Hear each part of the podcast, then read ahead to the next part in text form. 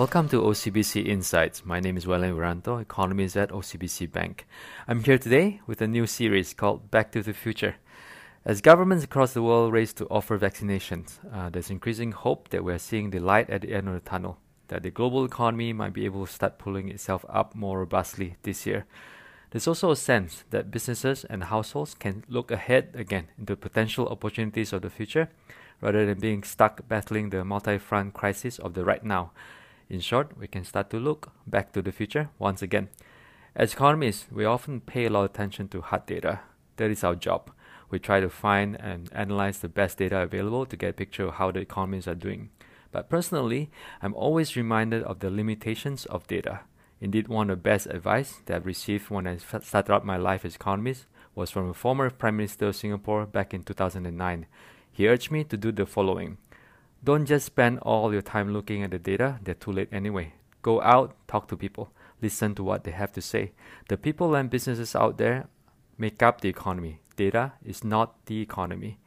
Now, this series of podcasts is one way for us to put that great advice into practice.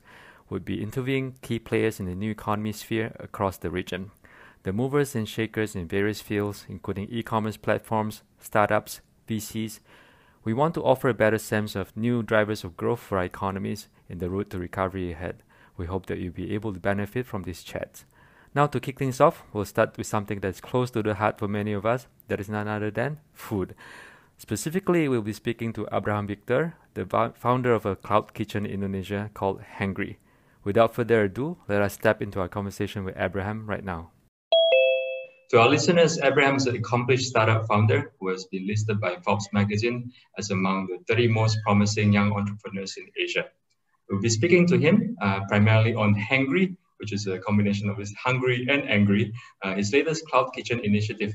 But he also has founded Taralite, a peer-to-peer lending platform that, among other things, provides funding solution to young couples in Indonesia who want to get married. Given personal experience of how weddings can cause a bomb, especially during uh, before the social distancing days, it's too bad I didn't know about this beforehand. Now, without further ado, let me kick off by asking Abraham this.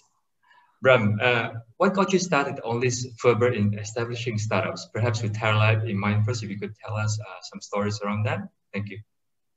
Sure. So the question is why I started these startups, right? That's right. Okay. Um, I think for, for me, uh, it started with my, my entrepreneurial journey when I was in college. So I, I didn't end up taking a major that I, I guess fits me personally which is uh which is unfortunate. So I took accounting because my parents, who are Asian obviously, told me that there are only two majors worth pursuing, which are accounting and, and, and law.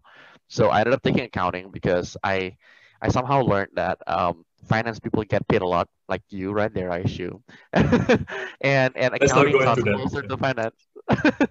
um, and so that's why I took accounting. But ever since the first month, I actually started feeling that I actually don't fit the major at all. Mm-hmm. So in the end, I didn't perform well in school. Uh, my GPA was far below three at one point, and it was still below three until almost the end of my fourth year. So while my friends were planning their career around going to big four accounting firms or the MBB consulting or equity research, these are paths that for me were pretty much closed because I know that I wouldn't even be called for an interview because of my GPA. So I was looking for an alternate career that can still make me rich in my thought at that time. So I was looking at entrepreneurship. So so I did two entrepreneurial journey um, in in, uh, in in my college stint, and because of that, I graduated one year late. But unfortunately, these two didn't work out. And in the end, um, I actually told myself that I will not. I don't want to do any more entrepreneurial entrepreneurial stint because I already failed twice, right? Uh, so I, I switched my career path to wanting to go to investment banking. So going back to my initial career trajectory of being a finance person. And um, after months and months of trying to get into IB, finally I got into IBD. But I think um, I I realized once again that I don't fit the job. So similar feeling to uh, what it was when I started my accounting study in university. I don't think I fit investment banking. So while money was good, uh, I just didn't like the job and didn't like the life. So I was looking at what to do next. And at that time, I was thinking that um, financial service is one of the sectors that are that are highly um, uh, underpenetrated in Indonesia, and um, and I thought you know I should probably do something about it. So that's sort of like the emergence of the idea of Taralite, and I would say that the the real um, turning point or the the moment when the idea became really solidified was when I spoke to two people. Uh, one is William Tanuwijaya of Tokopedia. So when he listened to me pitching about my vision of wanting to eliminate financial worries with among Indonesians, um, and via giving money to people who are underserved, he told me that it sounds like an Alipay's vision. And uh, back then, Alipay was still Alipay, even though they started doing lending already to uh, the merchants in Alibaba. Um, so he told me that maybe we can focus our business uh, on building financial service arm that would in the end lend to merchants in Tokopedia, Lazada, Bukalapak, and so on and so forth. The second person that helped me solidify that idea was um, uh, he, his, his name is Suzuki-san from Cyber Agent, Cyber Agent Ventures. And his reaction was also the same when he listened to me pitch. He said that it sounds like Alipay uh, for the same reason. So I think that's that's sort of mm-hmm. like how Taralite started. Um, Hangry started with a completely different reason, but I thought I've already spoken for too long, so I'll probably stop here first. Uh, actually, my next question would be precisely on Hangry. Uh, in the latest initiative, uh, you know, I, am a big foodie, so when I follow your profile and all the food that your, your, your team is cooking up, I can't wait to go to Jakarta one day soon and, and, and try for myself. But going into the Hangry, uh, Hangry development itself, you know, why food? Why cloud kitchen? Why now? So the story was that that company Taralite got acquired by Ovo, one of the e-money players here. Um, and uh, after we got acquired, I thought that that was going to be my last job. Uh, and obviously, as an entrepreneur, my payout was also vested over several years. So I, I had all the reasons to stay.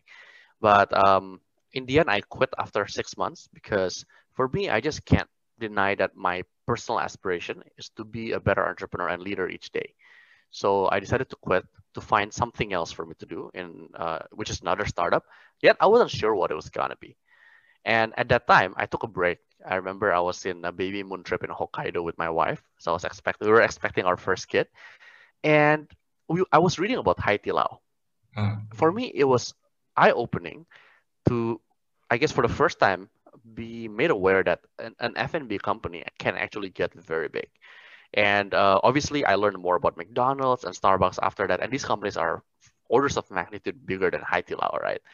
And, and like you, I'm also a huge foodie. I really love food. And this is something that highly resonates with me. So in the end, I decided that I want to do something in food because one, it can be very big. And second, there's a strong founder fit between me and the idea. And the third thing is, I really see how the current global chains in the world are brands that have been in the market for 50 to 70 years. I think mm-hmm. I can do something that is better, like serving customer better, providing better food. These are things that uh, I think can be very disruptive. And uh, so the idea in the beginning was to start a, a global brand that in the end would exist in every single major city in the world and in wherever that we are we would want to be the citizens lifestyle so that's sort of the vision um, we didn't know yet what we're going to start in terms of brand but uh, because we didn't have experience before we thought we are going to do two things first is that let's uh, we, we decided to start multiple brands instead of one so that um, we would hatch our bet right the, the second thing is because we didn't have much money, we started with delivery only services so that we wouldn't have to invest a lot of money in dining and capex. So those are the two design choices that we chose since the beginning. I see. Interesting. I was wondering, you know, in terms of the food delivery complex as a whole, and especially with regards to cloud kitchen, how has pandemic, obviously a big factor uh, that affected a lot of businesses last year, how has it affected your business? Uh, from my perspective, obviously, uh, from the little that I know, uh, it looks to be positive in terms of demand, in terms of awareness uptake, but maybe some aspects of that. But what are some less favorable aspects that we might not think about readily? I think the pandemic in general has has forced people to adopt this um, ordering food as a lifestyle. I think this is something that probably was not not as common before. Um, in the beginning of the pandemic, actually we saw we saw a decline in revenue overall. So be it in dining and and delivery because people were shocked and probably they were managing their expenditure. They started cooking at home, but in the end, we started that we started we started seeing that demand started recovering uh, around Q2 last year, and um, since then it kept on going up. And I think this is something that is universally quite true for all delivery players across the globe, right? So for us, being a delivery only player, uh, I think we are a beneficiary of that, to be very honest. Um, and I think before this pandemic, it's really hard to think that it's possible to build a brand uh, from zero uh, into becoming quite sizable only via delivery channel. But um, in the past one year, we've we've seen just that. So we're we're quite blessed in that regard. As we start to think beyond the pandemic, hopefully, right, uh, the light might be in the tunnel for, for, for us. Uh, do you think this trend will continue? You kind of highlighted that, but uh, how would it shift? I, I, noticed that you know Hangry, for instance, just opened the first physical restaurant, the Alley. Uh, I think just a week ago, if I'm not wrong. Uh, and and what, what goes into that thinking? Is it part of positioning for the next thing, uh, the next phase of recovery? Hmm. So while while people started adopting ordering food in as a lifestyle, uh, we see that dining will never cease from the market. So if you come to malls in Jakarta or other cities in Indonesia, you'll be surprised to see that people already started flocking these places. So malls are actually very crowded. I think people just have this innate desire to go out, right, uh, and and and relax outside of home. So we, we don't see that dining will be ever replaced by delivery in the future. Um, so if if let's say we go back to our vision of wanting to build a global brand, we know that uh, for us to build a brand that is strong and enduring, we have to exist in all formats, omni-channel, so that people could experience and, and, and, and grab our brand in both delivery and dine-in, right? So uh, that's something that we're aware of since the beginning. So we knew that it's just a matter of time until we have to start existing in dine-in. And we thought that now is the right time for us to start uh, building our presence in dine-in. I think in delivery space, we are already quite sizable, but in dine-in, we're zero right now. So the next step for us forward is to start penetrating the dine-in market too. I see. Just focusing back on the cloud kitchen dynamics, obviously that's still the bread and butter, if you will, of, of Hangry at this point, uh, despite the expansion plan and all that. Uh, comparing this cloud kitchen dynamics in Indonesia versus say in New York, London, closer to home in Hong Kong or Singapore. How, how do you think Indonesia differed in terms of say cost advantages, uh, distribution network, or obviously even food item preferences that will affect the kind of food that you can uh, offer or want to offer to, to, to customers? Hmm. I, I, I unfortunately never had experience ordering food uh, in other places other than Indonesia. So my opinion is just based on what I read. Um, I think based on what I read, based on what I read, uh, mm-hmm. uh, the main difference is uh, AOV. So average order value in Indonesia is definitely much smaller than what it is in the US. I think in the US, average order value is about 30, 30 bucks, if I'm not mistaken. Also in Singapore, in Indonesia is about five, maybe five to seven dollars, which is much lesser, right? Um, but we also have uh, another advantage uh, that uh, other developed countries don't have, which is human resources is cheaper here. So delivery cost uh, per delivery is significantly cheaper than what it is in the States. Um, and I think because of that, the mass market can adopt delivery as a lifestyle more um, aggressively than uh, people in the US otherwise will. See, that's an interesting point. Just wondering, I know uh, you're focusing right now in the Jabodetabek area, basically the Jakarta metropolitan area and also Bandung. Uh, mm-hmm. What other areas are you looking at within Indonesia? Obviously, you know, how scalable your, your your, business will be, you think, in, in, the, in, the, in other parts of the country, again, with the cost advantages, also awareness in mind. Uh, more far-flung regions tend to grow faster just because you know they're less tapped. But uh, I'm wondering what your thoughts are on that. Thank you. Mm-hmm. So, I actually I actually grew up in uh, Jakarta, but uh, I spent four years, five years of my college time in the city called Depok, which is um, a city about one hour from Jakarta it is it is quite a second tier city compared to Jakarta, uh, far smaller, far lesser people, far less developed as well. Um, one thing that I noticed is that when whenever I went to a mall in Depok, the behavior of people are quite similar to those in Jakarta, to be honest. Like people want to watch in cinema, people want to eat, people want to spend time karaokeing together with their friends, but the food selection is much, I would say, less variety compared to Jakarta. Um, and I also came from Semarang, which is another second tier city where a similar thing happens. So people seek to uh, spend money outside to eat, but the food selection is much uh, narrower compared to what it is in Jakarta.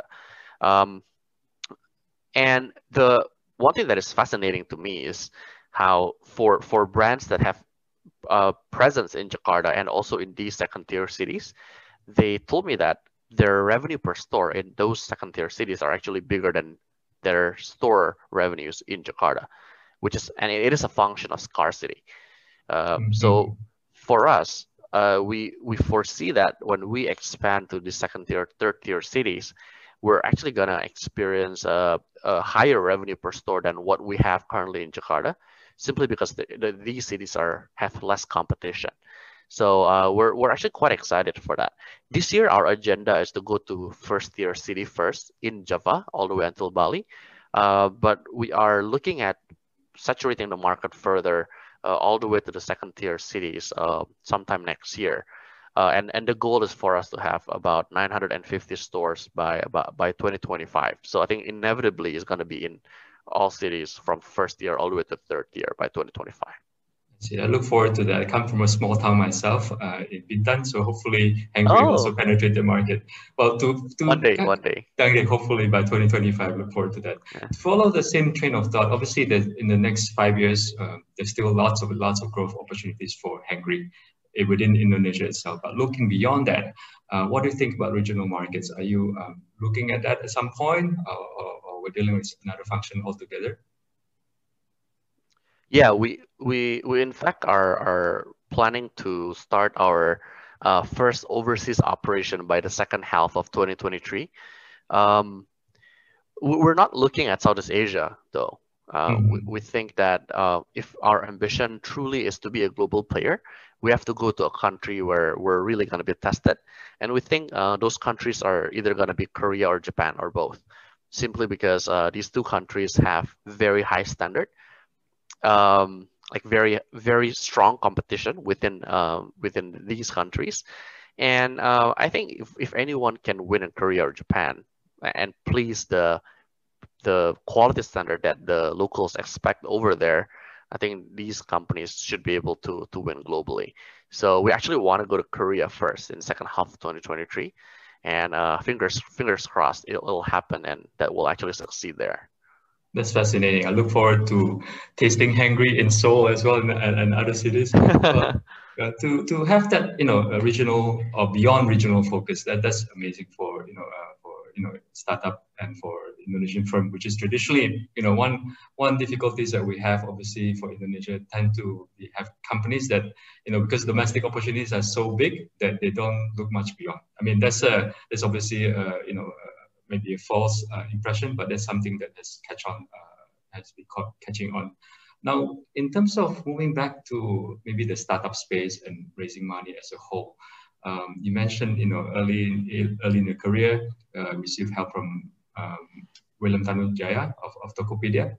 As a whole, do you think, um, you know, uh, players, established players like Gojek, like Tokopedia, uh, as they go bigger and bigger, there are obviously some concerns that they might, you know, uh, incur into space uh, that, that startups like yourself uh, currently occupies.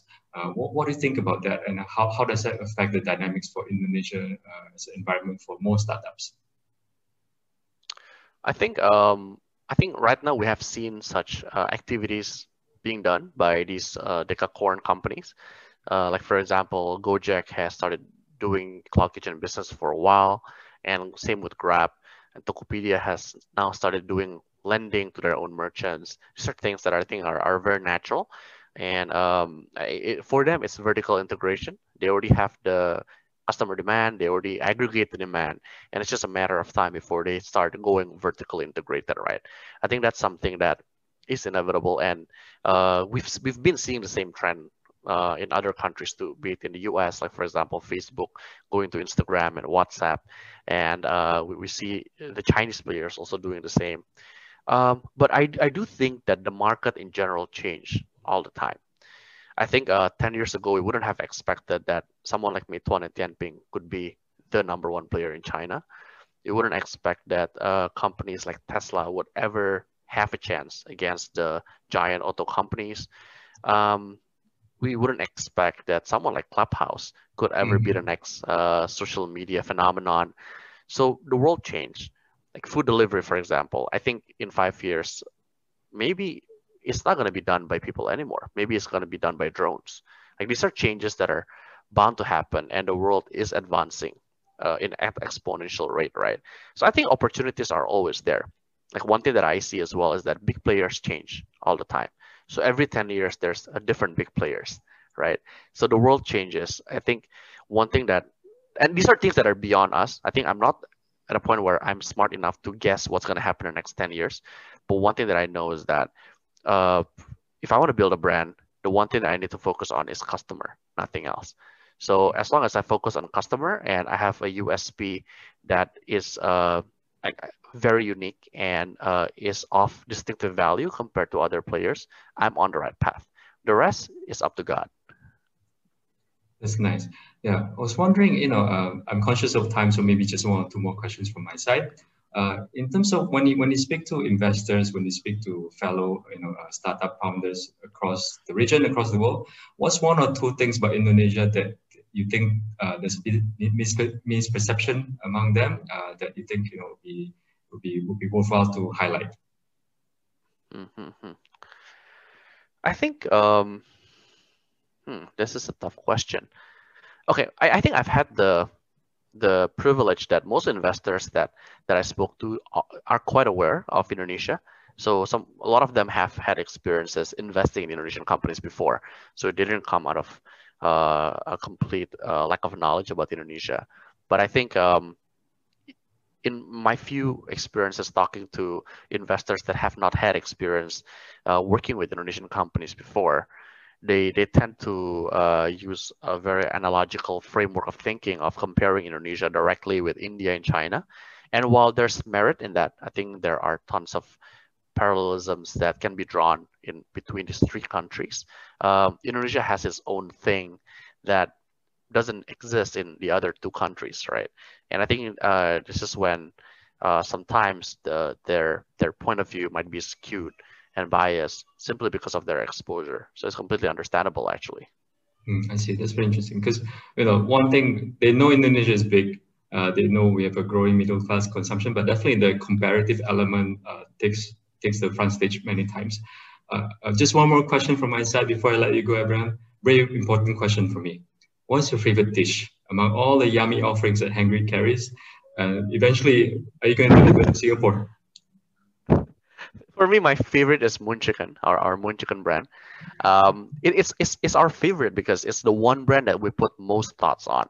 So um, we, we were actually quite um, hesitant on entering our fried chicken market because it's such a crowded market, right? But at one point in Q2 last year, we made up our mind that we want to enter this market and we just don't we, we don't just want to enter this market coming up with another offering we want to come up with an offering that is absolutely better. Like so, absolutely better meaning crispier skin, more flavor, and juicier meat.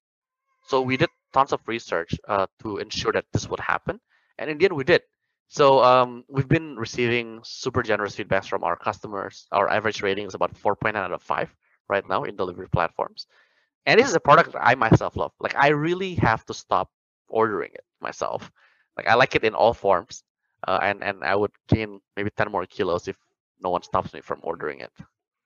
And that was Abraham Viktor from Hangry, who just heard his insights on Indonesia's cloud kitchen operations and how the pandemic supercharged the food delivery ecosystem.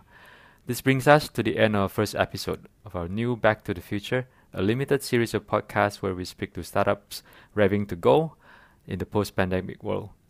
Join us next week to hear from Steve Piro of Synergy is an energy efficiency company that retrofits buildings across Indonesia to save energy, save money, and ultimately help to save planet Earth. Thank you and goodbye. This has been a podcast from OCBC Bank. Follow us on Spotify for more episodes like the one you've just heard.